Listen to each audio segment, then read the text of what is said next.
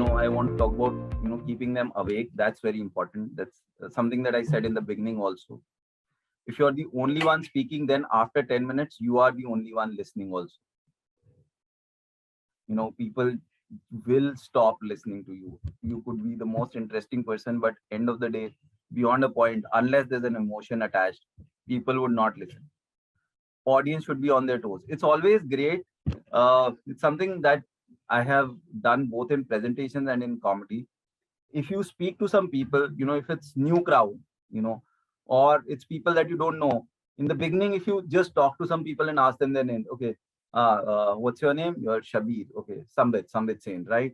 Bhavna, right? So after knowing their names, keep 2 or 3 names in your mind. Okay.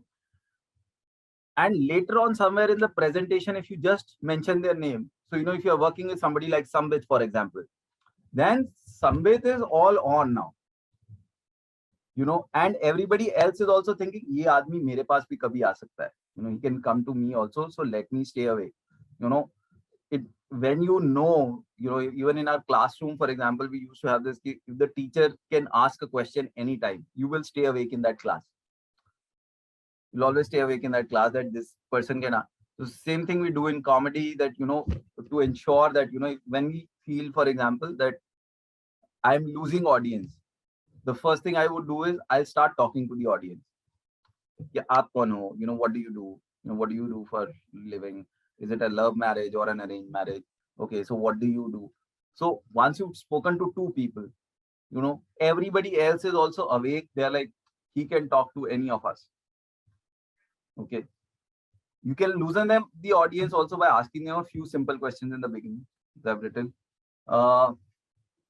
And one more thing that you can do here, okay, is break the monotony. Break the monotony in the sense, if you're just standing in one place, for example, if you're just standing here, okay, so this is not the right picture.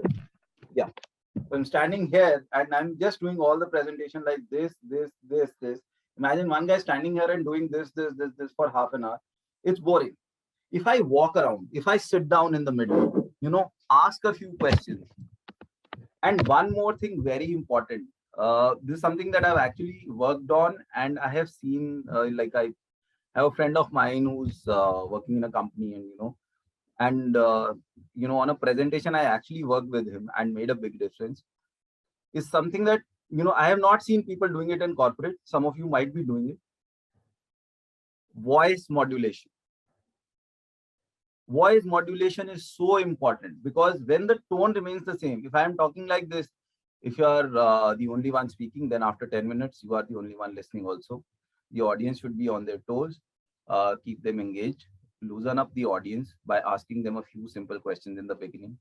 Remember at least a couple of names and use them in between.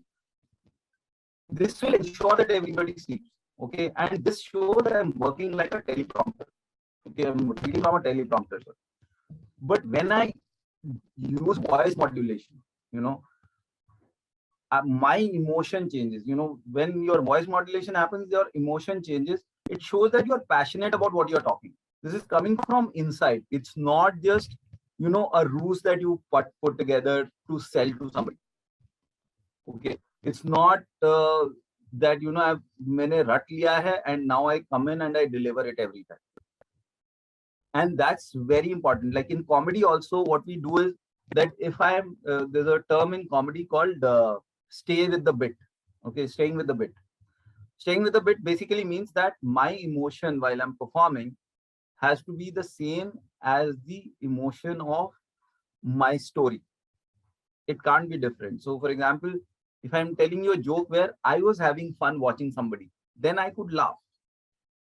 But if my set is about a situation where I am frustrated, then I have to look frustrated. Only then will people laugh and only then will people, relate to it.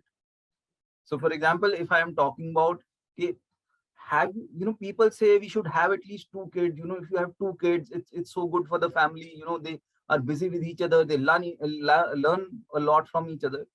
But have you ever traveled with 2 kids in your car where both of them have different music tastes and one's music taste is depending upon what the other guy hates?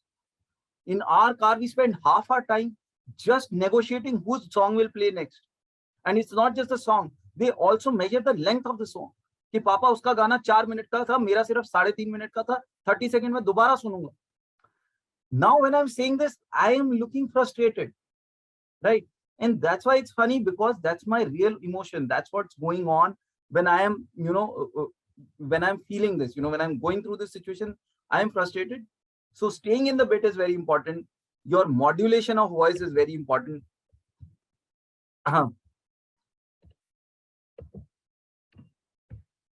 Okay, so next thing. So when you are writing something funny, so for example, if you want to do, you know, write something funny, these are some of the things that we take care of. It's not just the joke, you know, joke is just one part of it. Start, you know, one, you know, which kind of worked for me when I was in the corporate sector and works for me in comedy also. There's something called attention grab. So if you say something in the first 30 seconds, you know, which makes them sit down and listen, that makes a big difference.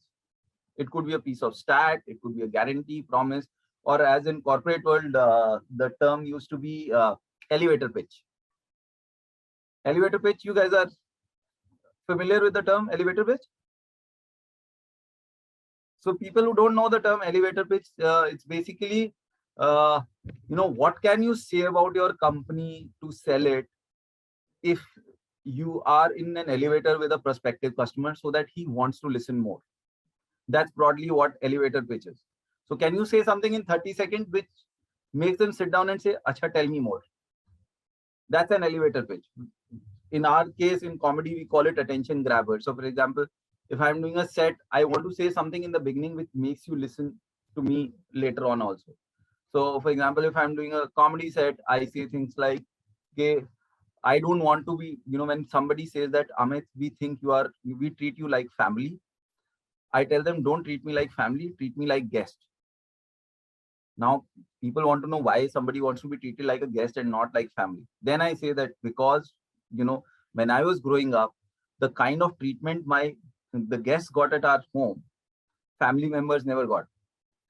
And the way family members, you know, the guests were treated was very different from family members. You know, जब guests घर पे आते थे तो bone china का set निकलता था, हमें खाना steel की plate में मिलता था जिसके पीछे दादाजी का नाम लिखा हुआ होता था. You know, so you set an attention grabber, and then they want to listen to you. If you can give them a statistic, okay, about the industry, you know, that could be an attention grabber in your case. Okay, if you're selling, for example, security solution, and you say that, you know, 90% of the time, you know, there's a scam that gets involved, or, you know, XYZ, or billions of dollars is lost. Maybe that could be an attention grabber for somebody. In our HR firm, the attention grabber that we used was, we created a guarantee statement, which we would go in and tell the client, you know, prospective client in the beginning, that if I do not close the position in 7 resumes, I will do it for free. And nobody in the industry was doing it. Nobody in the industry was doing it. Okay. Then they wanted to know more. Okay, so you will do it for me for free if I don't close the position in 7 resumes. I say yes. But for that, you have to ensure that you give me, you know, your feedback on all the 7 resumes, which is where, you know, people normally, that's what used to happen, that you don't get feedback when you're doing a good job. Great thing for us was that, you know, if I've given that 7 resume promise, there was a lot of pressure on my team also to ensure that they send the best resumes. So it worked both ways. There's a quality pressure on my team, and the client was also, you know, the client was also responsible for ensuring that they gave us feedback on every resume. But it was a great attention grabber. After that, they would talk to us. So in comedy also, there's an attention grabber. Okay, there could be a attention grabber could be, you know, one of the things you can do. You can use knowledge, you can use a story. So a lot of time when you're talking to people, even in comedy, you know, even when you're telling them a funny story, story brings two perspectives. One, you know, if it's anyway funny, you know, so there's humor. Story ensures that people also want to know what happened next. You look at some of the comedians or storytellers, from a Zakir to a Bassi, you are not just hooked on because of the humor, but also you want to know what happened next.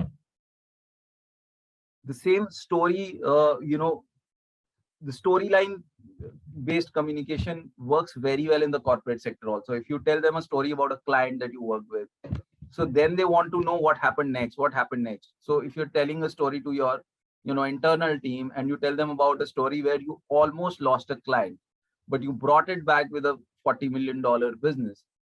Now they want to know. Now they want to know what happened next. What happened next? How were they going to lose?